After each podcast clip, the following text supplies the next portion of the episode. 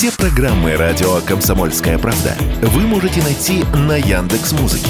Ищите раздел вашей любимой передачи и подписывайтесь, чтобы не пропустить новый выпуск. Радио КП на Яндекс Музыке. Это удобно, просто и всегда интересно.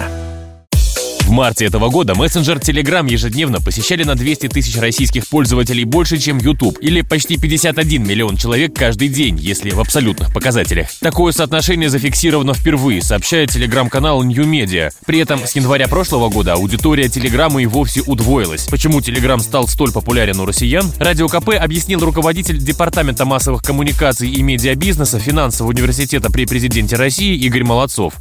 Телеграм – это больше новости, упростим. А YouTube – это больше истории, больше полезное, больше интересные развлекательные видео и так далее. В Телеграме же вообще нет видео, но зато там есть новостная информация, нецензурируемая на любые темы и очень быстро обновляемая.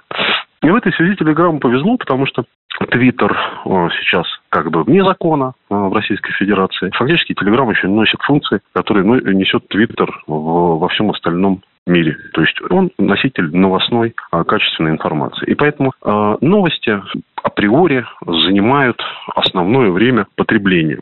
При этом месячная аудитория Телеграма ютубовской в России все еще уступает. У Ютуба 93 миллиона российских пользователей в месяц, у Телеграма 76 миллионов. Тут все дело, опять же, в различии форматов этих двух сервисов, говорит Игорь Молодцов этой категории месячных э, пользователей, то есть э, посетителей, которые регулярно пользуются контентом, но не каждый день, побеждают такие платформы, как YouTube или как вот Яндекс Поиск или Google Discover. Платформы, которые больше отдают себя историям, нежели новостям. Поэтому YouTube здесь, конечно, как такое интернет-телевидение, как э, король историй в интернете, он, в общем-то, пока думаю, что непобедим.